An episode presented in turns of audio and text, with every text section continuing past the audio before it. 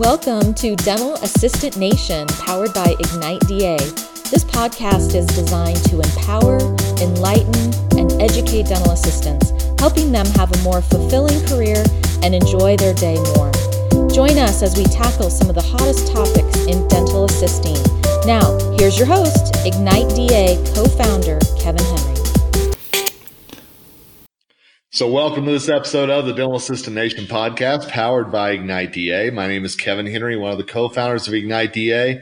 Thank you so much for joining us. We always value your time and we value it so much that we bring in some of the key thought leaders around the industry to talk about some of the hottest topics that are out there right now. And tonight is no exception. Uh, joined by my friend and one of those guys who is out there uh, preaching to the masses and really educating people, including you amazing dental assistants. And that's my friend Tom Viola. Tom, how are you tonight? Kevin, I'm fine. Thank you so much for having me again. It's always a pleasure doing these podcasts with you. And I just love talking to the assistants. You know, they're uh, near and dear to my heart. And I've often said they're like the front door of the uh, office and, uh, and everything in between. So uh, they're the heart and soul of, of uh, our dental practices, and uh, I love giving them information they could use on a daily basis. Well, I, and I will tell you, you know, first of all, that comes through every time you and I talk, and I thank you for that on behalf of all of our listeners and those over 300,000 dental assistants out there. Uh, but you know, the last time that you and I spoke on one of these podcasts, we talked about vaping and everything that was going on. And man, it just keeps blowing up. So I want to make sure that uh, the listeners go back to a podcast that Tom and I did on vaping and what you need to know for your patients. Timely information, and you'll hear in there just some of the amazing things that, that Tom explains about not only what's going on with it, but what you need to know with your patients. And today, let's tackle another hot topic that's out there, uh, benzocaine. And, and I know that this was recently in the news uh, you know, and, and, and I'll be honest, you pointed it out to me uh, whenever we were talking earlier about this lady in Rhode Island uh, who uh, put it on a toothache. And I'm wondering if you could kind of tell me your thoughts on benzocaine as well as let's, let's talk about what assistants need to know with that. Yeah, I'm happy to. You know, benzocaine is one of those um, topics that, that gets a lot of attention and very little attention at the same time because we kind of not give it a second thought. We look at it as our topical anesthetic of choice patients uh, almost look forward to it because they know they, are going to get that numbing sensation so that uh, the injections are going to be less painful.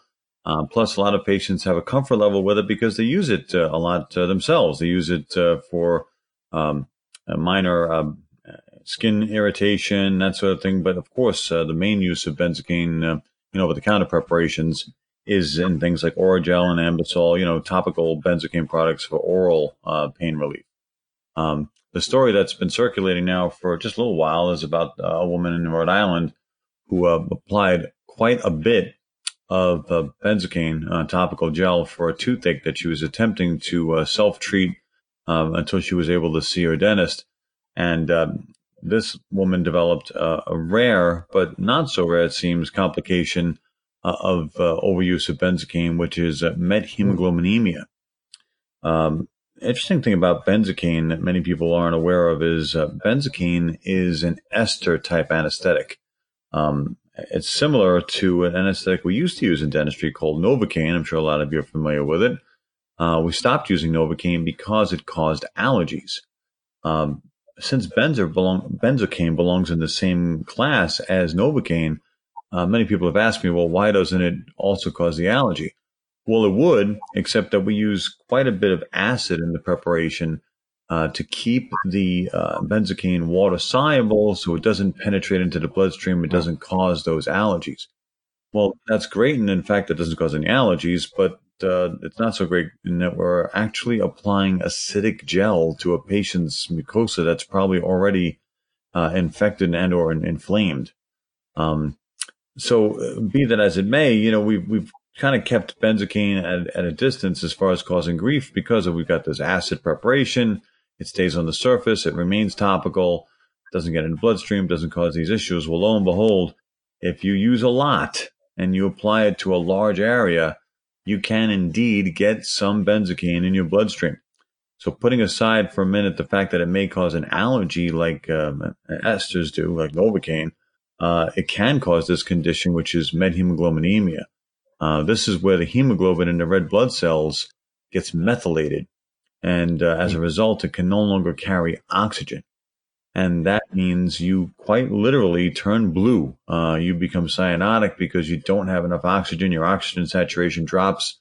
And um, unfortunately, that can lead wow. to things like respiratory distress wow. and even death. You know, and and, and I, I know you, you talked about the large amount that needs to be used. And obviously, this goes back to the whole instructions for use and making sure that you're following recommendations and everything else.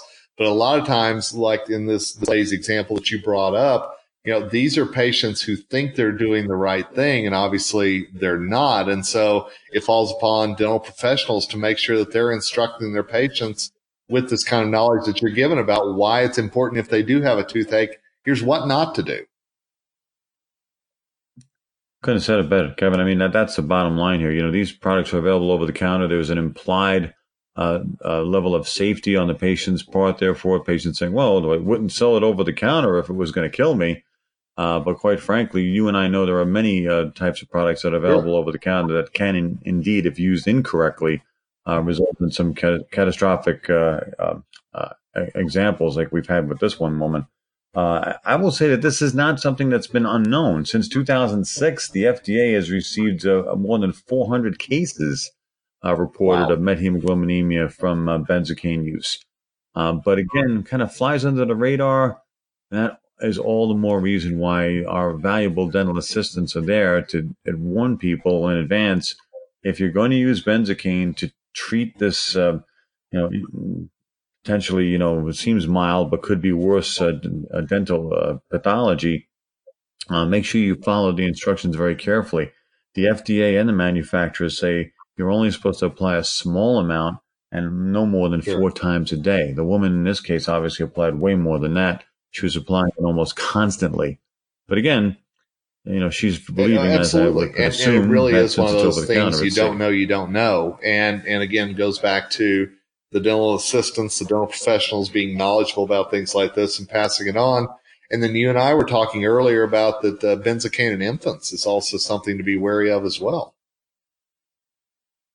talked about this at length a lot during my presentations. I do a lot of continuing education seminars about anesthesia, and we often get on the subject of topicals. And again, we sort of give topicals a glancing blow because, well, what's not, what's to talk about really? They're topical, and and they they help us with uh, cushioning the uh, blow or the, the, pain of the injection. But yeah. uh, I like to talk about benzocaine uh, when it comes to teething babies. Uh, moms and dads, you know, don't want to see their child in pain and and this stuff again is available and it's even marketed as such. You know, baby Anbesol, baby Orajel. So moms and dads again think this is implied safety. They buy this stuff. Uh, junior is teething and, and there's a lot of pain. Uh, mom and dad want that pain to go away, so they apply it somewhat yep. liberally because you know there's more than one tooth erupting at a time okay, bad. It's bad enough that we could worry about the allergy, which we talked about, and maybe even the methemoglobinemia, because as I've often said, children are more susceptible to some things like that. But scares me the most about benzocaine and using it in, in infants is that if if for the uh, benzocaine's applied and Junior is doing well and, and and the pain is down, mom and dad might be tempted to put Junior down for a nap. Uh, and uh, maybe get some well deserved sleep on their end, end as well and unfortunately, that benzocaine now can can slide down the back of uh, the baby's throat and actually anesthetize wow. the gag reflex. You know, and, and I know so many people believe if some uh, is good, hazard. more is better. And and again, this is a case that that's absolutely not not what should be followed. It's that whole IFU thing and everything else. But this is a great thing for dental assistants to be talking to their patients about because so many patients who come into the practice obviously have young children, have teethers, you know, whatever it might be. It's a great chance for them to make sure that they understand what they're doing whenever they're not within those four walls of the practice. And patients seek out dental assistants because they're approachable and they believe that uh, they're going to give them good, honest information about something that very few people know much about. So uh, they're considered experts in the field, and why not? This is an opportunity, therefore, for assistants to to capitalize on that opportunity and to really stand out as the professionals they are. So it really is a win-win for everyone. Uh, the issue is it's it's up to our dental assistants to to kind of foretell when a patient might be using Orajel on their baby or might be using uh, Anbesol to treat a toothache Uh, and well, so, and Tom, let me just ask where, you, you know, this may can, sound like a real silly question, but, but I know so proactive. often patients are so proud, show off pictures of their children, especially babies, you know, whenever they're the young, cute and everything else. And if, if somebody's showing me a picture of a child that's maybe that age, is that an opening for me to talk about this? It's a perfect opportunity, sure. especially since we all know if we've been parents, we all know our kids are going to get to a point where they're going to be teething. It means a lot of lost sleep for them, a lot of lost sleep for us. You don't make the best decisions when you're sleep deprived. This is a perfect opportunity for a dental assistant to step up and say, Hey, you know what? Pretty soon it's going to be time for teething. Uh, you should know something about Anbesol and Orajel. Let me talk to you about it and make sure that they know. And, and this, this even goes to practice too, Kevin, because let's not forget that acid. You know, if you're, if you're in practice and, and you're applying benzocaine gel to mucosa, anyone who's ever applied benzocaine knows if you leave it on the mucosa yeah. too long, what happens? It ends up burning the mucosa to the point where the tissue just sloughs off. So that should be the wake up call for us. You know, like, okay, this stuff's not to be fooled around with.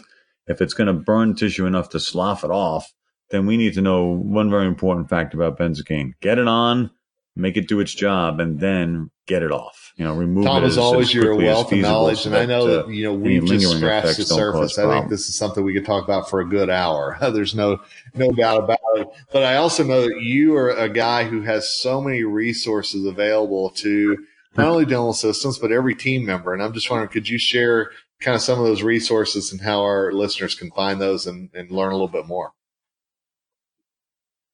I'd love for everybody to just uh, you know go out there and do their own research and, and find uh, articles and topics that are interesting to them. Uh, but you can certainly be, feel free to check out my website. It's tomviola.com. Uh, I blog on a regular basis about uh, issues like this. As a matter of fact, this is going to be up on my blog pretty soon. Uh, and and so I'd be happy to share any information I have. Check out my Facebook page as well. It's Pharmacology Declassified.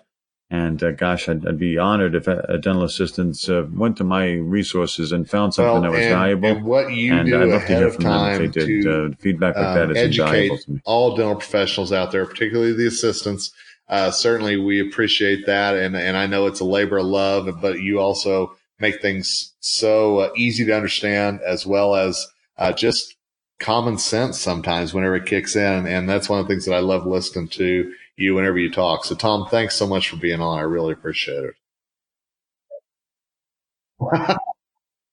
We'll, thanks, Kevin. As always, a pleasure to work that? with. And, uh, listen, man, I'm just following your so, lead. How about that? Uh, you're out there. Thanks to all of you day. for listening uh, this evening or t- today, whenever you're listening to this. We certainly appreciate it. And, you know, we love bringing in some industry experts like Tom to help educate you. And we also love bringing these people in because they realize the power that you have in the practice with your patients, with the bottom line, with the success of the practice. So keep growing, keep learning.